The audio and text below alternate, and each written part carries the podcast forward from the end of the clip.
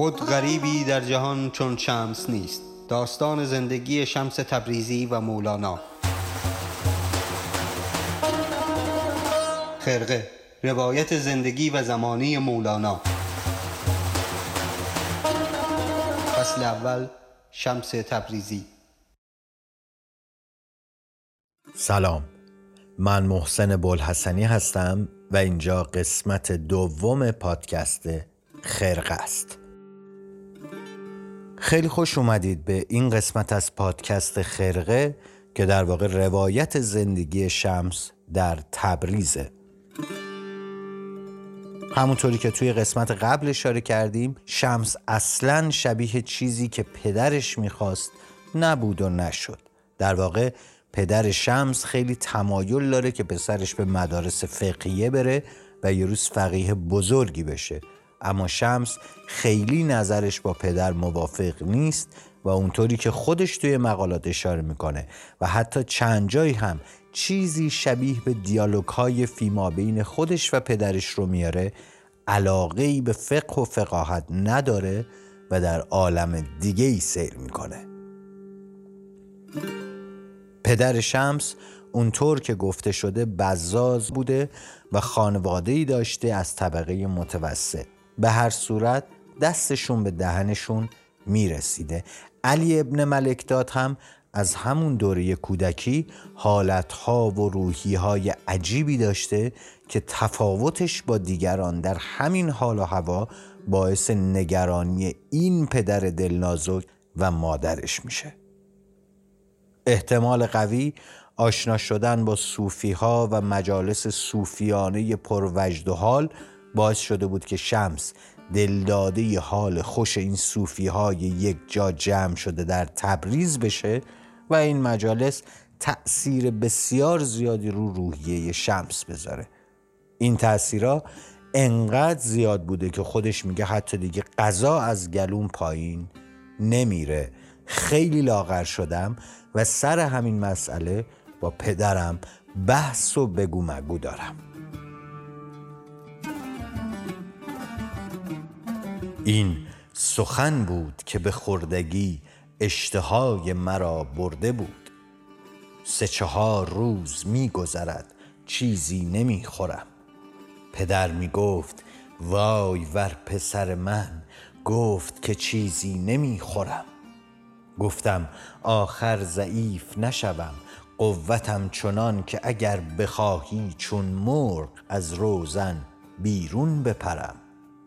هر 4 روز اندکی نعاس غالب شدی یک دم و رفت، لقمه فرو نمی رفت. همونطوری که شنیدید شمس در واقع داره روزگار کودکی خودش و پیشا نوجوانی خودش رو روایت میکنه و مجادله هایی که اون زمان در اون مقطع سنی با پدرش داشته. اما این پسر کجا روحش گیر کرده بود که غذا نمیخورد و نمیتونست حتی به چیزی غیر از اون چیزی که در دلش در حال فوران بود فکر کنه. از نظر خودش ضعیف که نمیشد هیچی، قوی هم میشد. ولی خب پدر و مادر بالاخره نگران بچهشون هستن. پدر از دست شمس نوجوان و کاراش کلافه است و امیدواره که اینم تبی باشه در شمس و بگذره، اما این اتفاق نمیفته. این یکی از دیالوگ‌های معروف شمس و پدرش توی نوجوانیه که توی مقالات میخونیم.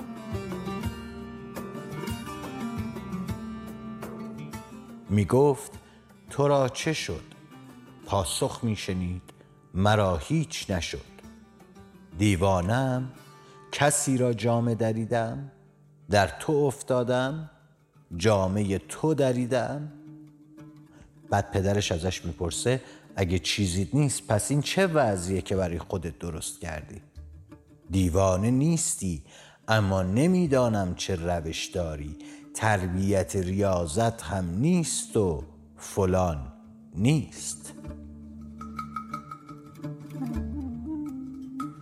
این که پدر شمس اشاره میکنه که تربیت ریاضت نشون میده که باباش با این احوالها بیگانه نبوده و دور و برش زیاد اینطور چیزا رو میبینه.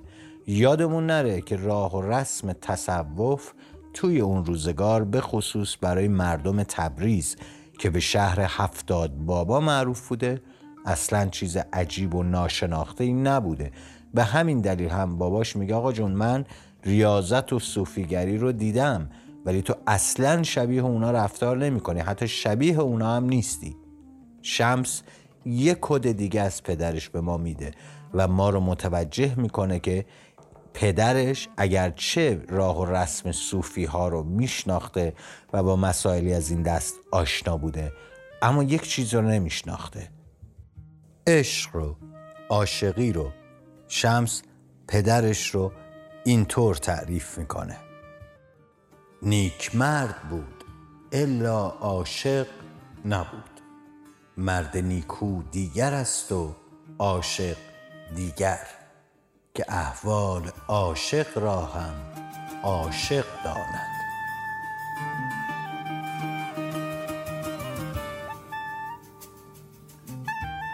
به هر صورت رفته رفته تفاهم بین پدر و پسر کم و کمتر میشه و مشکلات بیشتر و بیشتر تا اینکه شمس کاملا متوجه میشه جنسش با خانوادش یکی نیست و احساس عجیب غربت بهش دست میده. حتی میگه من از جانب پدر احساس دشمنی و خطر میکنم. اما در نهایت مهربونی های پدر در حق پسر برای اینکه اون رو به نظر خودش سربراه کنه راهی به جایی نمیبره و اتفاقاً نتیجه عکس میده.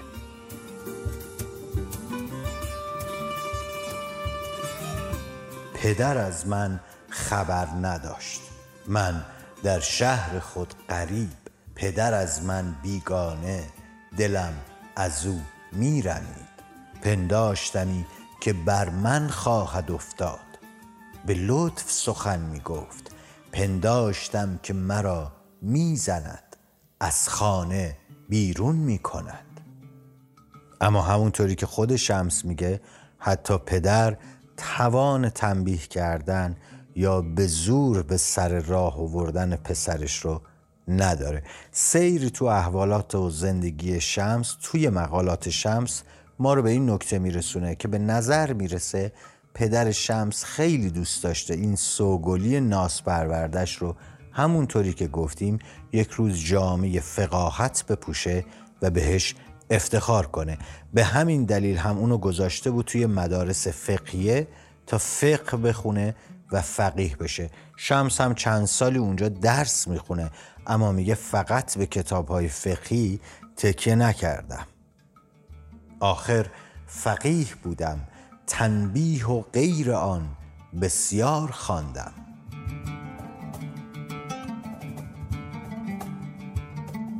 التنبیه یا التنبیه فی فروع شافعیه نوشته ابو اساق شیرازیه که از اولین مدرسای مدرسه نظامیه بغداد بوده و این کتاب یکی از 5 کتاب مهم و مشهور فقه شافعی به حساب میاد.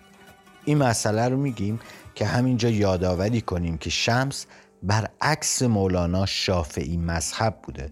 اون زمان هم شافعی‌ها و حنفی‌ها دو قطب حائز اهمیت مردم بودن که بیشترین رگه ها رو در بین مردم داشتن. یعنی چی؟ یعنی مردم یا شافعی بودن یا حنفی بودن و این دوتا گروه مدام توی شهرهای مختلف سر مسائل اعتقادی به جون همدیگه می افتادن و خون همدیگه رو می ریختن و بسیار بسیار جنگ ها در شهرهای مختلف سر همین دعوای شافعی ها و حنفی ها اتفاق افتاد. اما اینکه چطور یه شافعی مثل شمس با یه حنفی مثل مولانا به هم گره می خورن و بزرگترین اتفاق تاریخ رو در فرهنگ و ادبیات پیش میارن بحثیه که حتما بهش خواهیم پرداخت.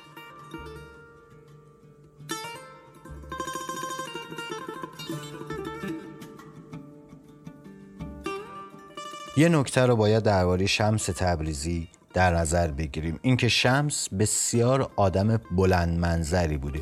توی مقالات شمس به صراحت اعلام میکنه و بیان میکنه که درسته که من شافعیم، اما این دلیل نمیشه اگر توی مذهب حنفی ها چیز خوبی پیدا کردم باش لجبازی کنم و قبولش نکنم. و در واقع همین تساهل و بلند نظریه که صوفی ها رو از متحجرا و متعصبای دینی جدا میکنه.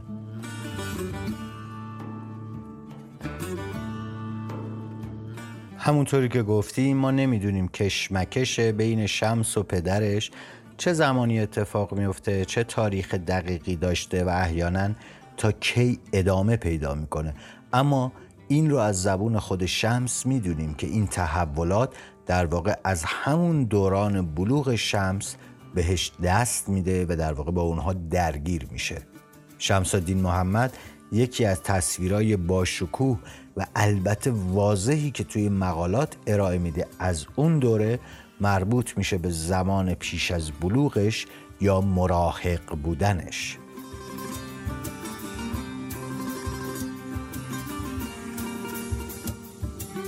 سی چهل روز که هنوز مراهق بودم، بالغ نبودم، از این عشق آرزوی طعامم نبودی و اگر سخن طعام گفتندی من همچنین کردم با دست و سر باز کشیدمی. ای چه بود لقمه ای به من دادندی و قبول کردمی و خدمت کردمی و در آستین پنهان کردمی.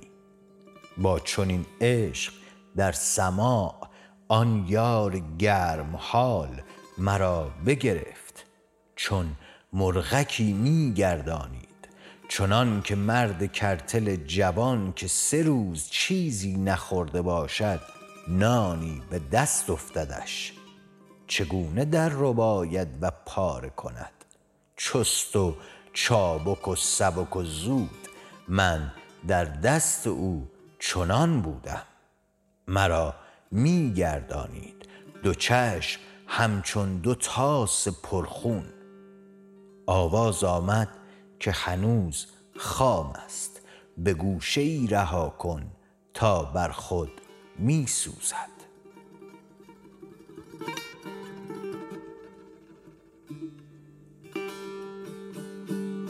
همونطوری که شنیدید توی بخش اول این روایت داره باز همون از دست دادن اشتهاش، غذا نخوردنش رو میگه و بخش دوم به نظر میرسه که داره درباره اولین تجربه سماعش حرف میزنه. تصویری که شمس ارائه میده چنین چیزیه که انگار پیرمردی که به اندازه یک مرد جوون و درشتهیکل و گرسنه قوت داره، تکنونی که شمس باشه و کودک باشه یا نوجوان در واقع به چنگش میاد و اونو با خودش در این سماع میچرخونه. اما شمس هنوز خامه، باید بره و پخته شه و شمس میره تا پخته بشه و تکلیف خودش رو روشن کنه. شمس باید تصمیم بگیره میخواد فقیه بشه یا فقیر.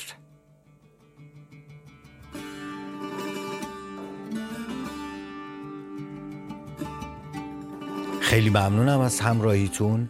امیدوارم که این قسمت رو دوست داشته باشید. یک بار، دو بار، سه بار دیگه گوش کنید. ترجیح ما اینه که کوتاه حرف بزنیم، اما به شما این فرصت رو بدیم که فکر کنید.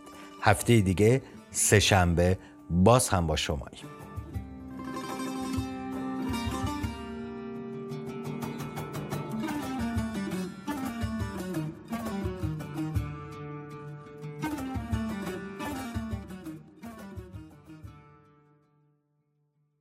ما رو در تلگرام، اینستاگرام و اپلیکیشن های پادگیر دنبال کنید و به دوستان خودتون معرفی کنید.